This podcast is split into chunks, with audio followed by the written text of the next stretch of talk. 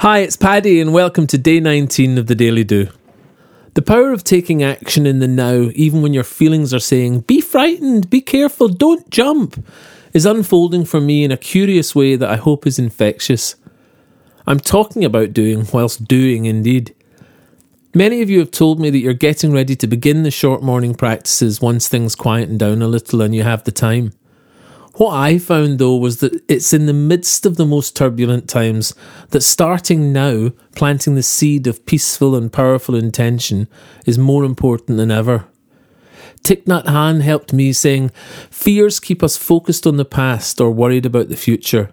If we can acknowledge our fear, we can realize that right now we are okay. Right now, today, we are still alive and our bodies are working marvelously.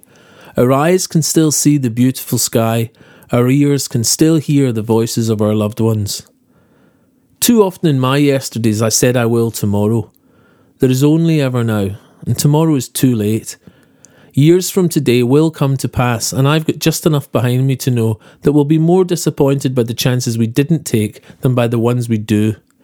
So let's not wait until tomorrow because tomorrow never comes. There is only ever the here and now, and it's in the here and now that we become.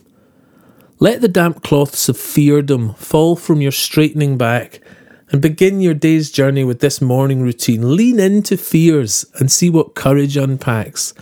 Do wonder, do wonder, do dream, and do wow.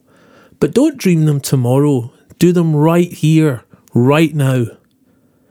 And to all the mothers today, both loved and lost, we celebrate all that you are and of course, to my mummy, I love you from Sunny. Please go to my Facebook page and watch me talk about the Daily Do practices in more detail.